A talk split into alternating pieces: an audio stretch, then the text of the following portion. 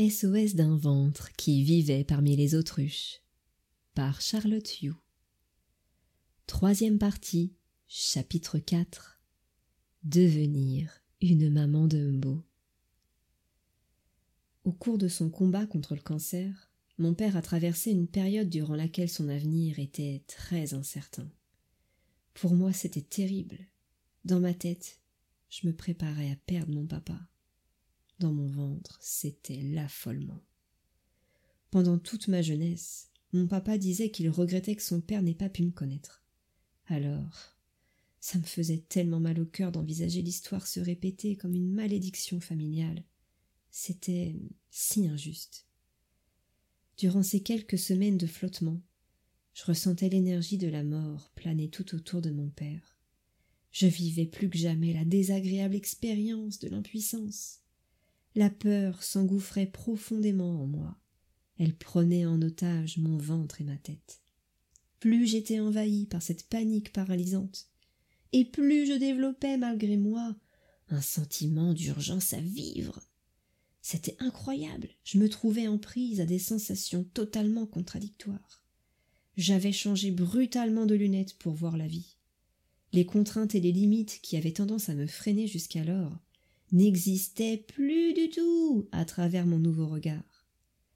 Tel un trésor caché derrière une embûche, la maladie de mon père m'offrait la possibilité de vivre cette évolution personnelle intense. Et puis un jour, un petit miracle s'est produit. Mon père a été déclaré comme étant en rémission. Les médecins ne pouvaient pas annihiler sa maladie, mais ils l'assuraient qu'il y aurait une accalmie pour les prochaines années à venir. Après tout ce remue-ménage vif et chamboulant, une douceur apaisante a pris corps en moi. C'était la première fois que je rencontrais d'aussi près cette chaleureuse compagne qu'est la gratitude. Quelle chance. J'allais pouvoir bénéficier d'un bonus de temps à partager avec mon papa. Merci à la vie pour ce précieux cadeau. Et c'est là à ce moment précis que je l'ai entendu. Dans mon ventre, ce timide murmure. Presque inaudible au début, il s'est rapidement transformé en un véritable cri du cœur, telle une mélodie qui résonnait partout en moi. L'appel de la vie, l'envie de devenir maman. Quelques semaines plus tard, je tenais fièrement entre mes mains mon test de grossesse positif. C'était le jour de l'anniversaire de mon père. Il n'y a pas de hasard. Je savourais ce symbole fort avec une profonde joie intérieure.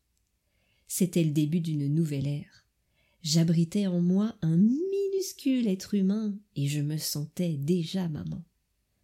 Très vite j'ai été submergée par un puissant instinct de protection à l'égard de mon bébé. il y avait une menace au sein de mon environnement.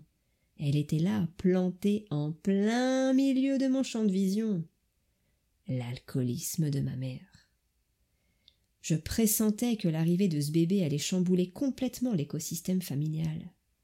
Pour cet enfant, il était temps que je m'extirpe de ce rôle inconfortable de témoin passif qui me collait à la peau depuis trop d'années. Hors de question de laisser Mr. Hyde mettre sa griffe sur mon bébé. L'heure était venue pour moi de déclarer ouvertement la guerre à la politique de l'autruche. Je marchais tout à coup sur les pas de la petite fille révolutionnaire que j'avais été, sauf qu'aujourd'hui j'étais adulte. Je pouvais agir pour préserver la nouvelle génération des travers de l'alcoolisme de ma mère. Je me sentais dans la peau d'un soldat, prêt à dégainer pour livrer un combat sans merci à mon adversaire quand mon élan fut coupé net. Une toute petite partie dans mon ventre, douce et pacifique, chuchotait que faire la révolution ne serait peut-être pas nécessaire. L'arrivée de ce premier petit enfant pourrait être le déclic tant attendu chez ma mère l'occasion ultime pour cette future mamie d'avoir la prise de conscience qui changerait sa vie et par extension la nôtre. Mais c'est vrai. Ce bébé offrait une chance inespérée à ma mère d'écrire une toute nouvelle page de l'histoire familiale. Il n'en tenait qu'à elle de faire disparaître Mr. Hyde au sein de ce prochain chapitre. Prendre un nouveau départ, offrir à ce petit être une mamie sur laquelle il pourrait toujours compter, quelle que soit l'heure de la journée.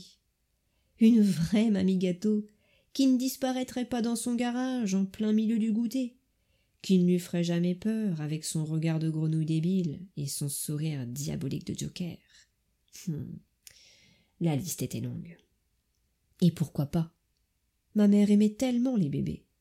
Je l'imaginais déjà avoir envie de pouponner le mien.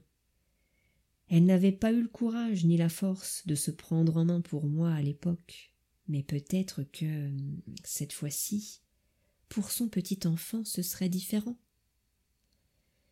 Et voilà comment en une fraction de seconde je les ai sentis de nouveau bien calés sur le bout de mon nez.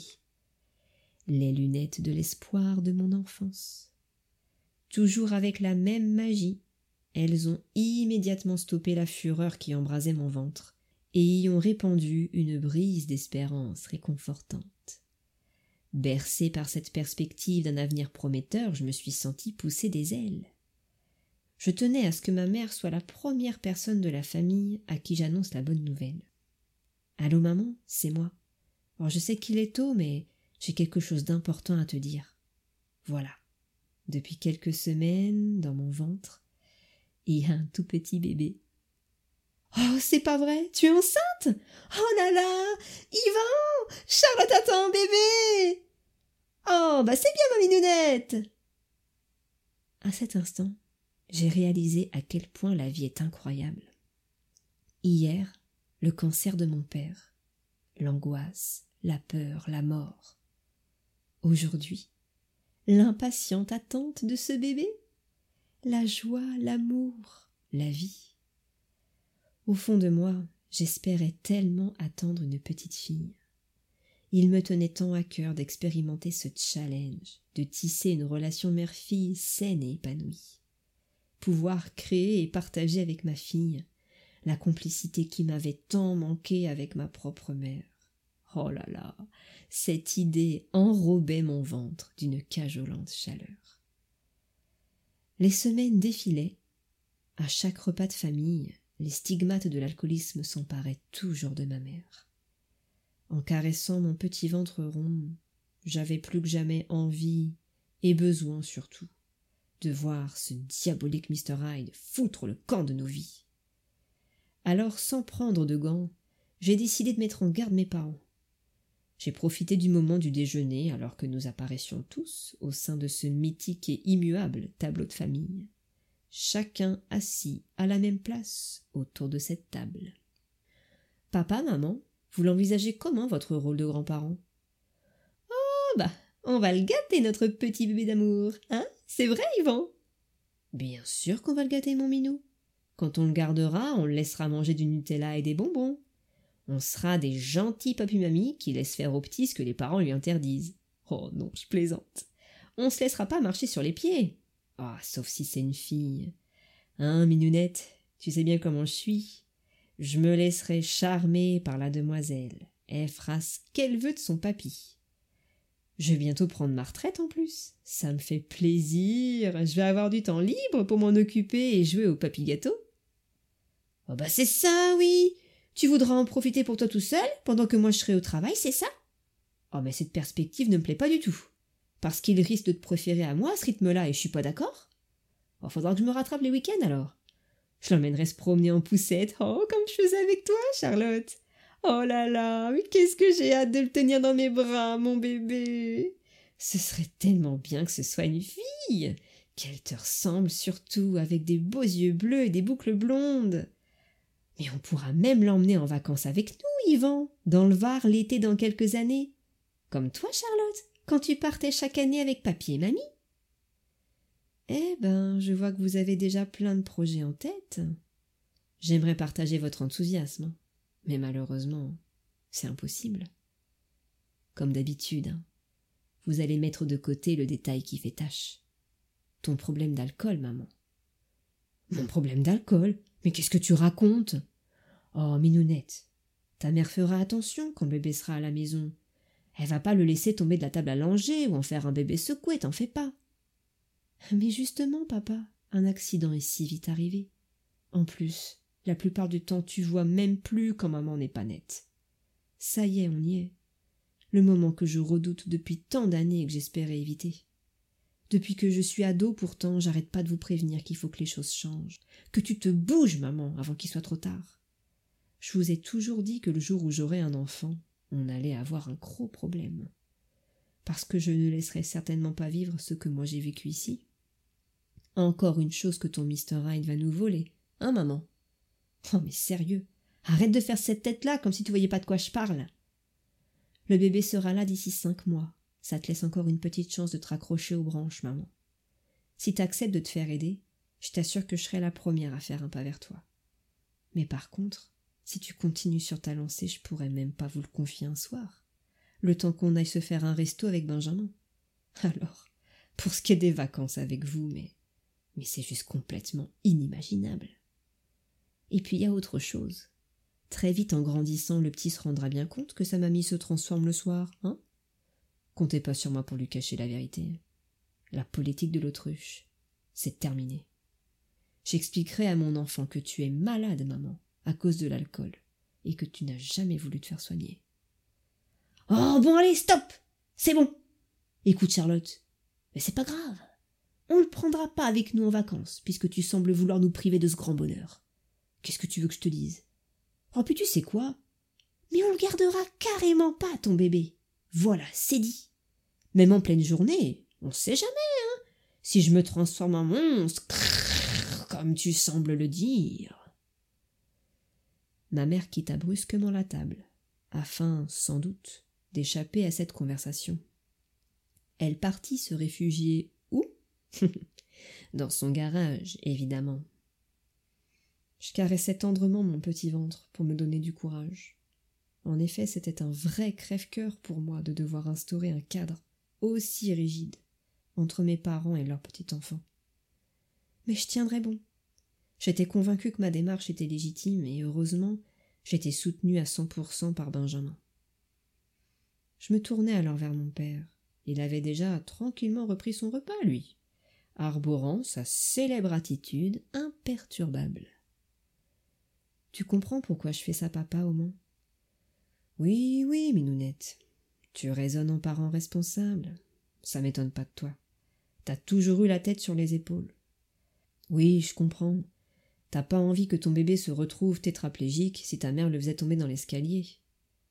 Oh, mais quelle horreur, papa Non, mais t'imagines un peu Déjà que ma relation avec maman est fragile depuis presque toujours à cause de son alcoolisme, je peux te dire que s'il arrivait un drame au bébé à cause d'elle, là je crois que j'aurais aucun scrupule à couper définitivement les ponts.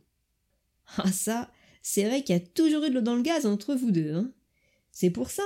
À chaque fois que vous venez dîner avec Benjamin, je lui rappelle qu'elle doit se tenir à carreau le temps de votre présence à la maison, histoire d'éviter un nouveau scandale si possible. Par contre, papa, je me rends bien compte que ça te pénalise aussi du coup le fait que je puisse pas vous laisser le bébé. Je le regrette. Vraiment, tu sais.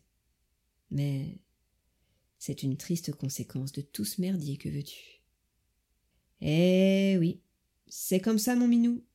Je croyais pourtant que ça s'était calmé un petit peu, ces escapades intempestives à ta mère dans le garage. Ça fait un moment, en tout cas, qu'elle m'a pas refait son grand numéro de l'époque. Tu sais, quand elle était complètement chlasse le soir. Ouais, peut-être, papa, mais elle se retrouve quand même dans un état second très vite après son retour du boulot. T'es bien d'accord que c'est pas compatible avec le fait de s'occuper d'un petit enfant? Sage parole, Minounette. Bon, bah. Y a plus qu'à espérer que l'arrivée de ton petit bout de chou la décide enfin à devenir raisonnable. Tchic, tchic, tchic. Ma mère vint se rasseoir à table avec nous et nous raconta, d'un ton des plus légers, les derniers potins du quartier. Quelques semaines plus tard, je remis fièrement à mon père le cliché de mon échographie. Après un rapide coup d'œil, un large sourire se dessina sur son visage. Sans aucun doute, c'est bien une petite fille que tu attends, ma minounette. J'étais aux anges. avec ma petite merveille que je sentais grandir au sein de mon nid. Je m'accrochais à ce doux bonheur et tentais de laisser de côté l'ombre de Mr. Hyde. Les mois passaient, et le terme de ma grossesse s'approchait à grands pas. Comme j'avais des contractions et que mes parents habitaient bien plus près de la maternité, on avait préféré avec Benjamin vivre chez eux le week-end qui précédait la naissance. Le samedi soir, avant le dîner, ma mère était complètement stone. C'était comme si elle avait mélangé de l'alcool avec des médicaments. Le résultat était particulièrement dramatique à voir. Ça sentait le brûler dans la cuisine. À trop rester dans son garage, elle avait dû laisser cramer le rôti au four. Mon père, lui, était confortablement installé devant les informations. Par moments, il soupirait, tout en levant les yeux au ciel en entendant ma mère parler toute seule, avec sa très célèbre voix pâteuse. Quelques instants plus tard, à table atmosphère glaciale. Mon père, focus sur sa télé. Ma mère, à moitié dans le coma. Pour Benjamin et moi, plus que jamais, c'était la quatrième dimension. J'étais sur des charbons ardents. Comme toujours, ma mère était en face de moi, mais je me concentrais fort pour ne pas la regarder. Et puis tout à coup, des bruits bizarres nous ont alertés. On aurait dit des crépitements. Brusquement, mon père s'est levé pour se précipiter dans la cuisine. Oh, mais c'est pas vrai Dominique Qu'est-ce que t'as foutu sur le feu? Comment? Bah quoi? Mais j'ai fait que des pommes de terre à l'eau pour aller avec la viande. Mais t'es complètement folle, ma pauvre fille T'as lancé la cuisson des pommes de terre à l'eau, sauf que t'as oublié de mettre de l'eau Résultat, la casserole est en train de cramer Mais bon sang T'aurais pu foutre le feu à la baraque, Dominique comme l'autre soir cette semaine, où tu t'es endormi la cigarette à la main. Hein? Attends, j'arrive. Oh là là Merde Dans quel état elle est, ma casserole. Elle est foutue. Ah! Mais je me suis fait mal! Ah! Ça brûle! Oh mais qu'est-ce que c'est que cette histoire? J'ai oublié de mettre de l'eau. Oh bah désolée. J'ai pas fait exprès. Mais c'est fou, ça. Vu l'état dans lequel tu es ce soir, Dominique, c'est pas si fou que ça. Ah, elle m'agresse pas, toi Mais quoi? Dans quel état je suis? Et c'est reparti pour un tour. Toujours la même scène pathétique dans cette maudite salle à manger. Je me retrouvais là, à ma place, avec mon énorme ventre et cette petite fille en moi qui bougeait frénétiquement. J'étais deux fois plus vivante que d'habitude, et j'avais face à moi cette mère qui était, elle, deux fois plus glauque. Mr. Hyde était vraiment au sommet de sa gloire ce soir-là. Oh, mon père ne décolérait pas après l'incident en cuisine. Il ne laissait aucun répit à ma mère. Il lui assenait une ribambelle de réflexions condamnant son état flagrant d'ivresse. Elle n'avait pour unique réponse qu'une lamentation interminable bien connue. oh, si malheureuse, moi Je suis tellement malheureuse Oh, mais bon sang, maman, mais dis-nous pourquoi t'es malheureuse et réagis à la fin Oh non, je vais pas vous embêter avec mes histoires avec papa.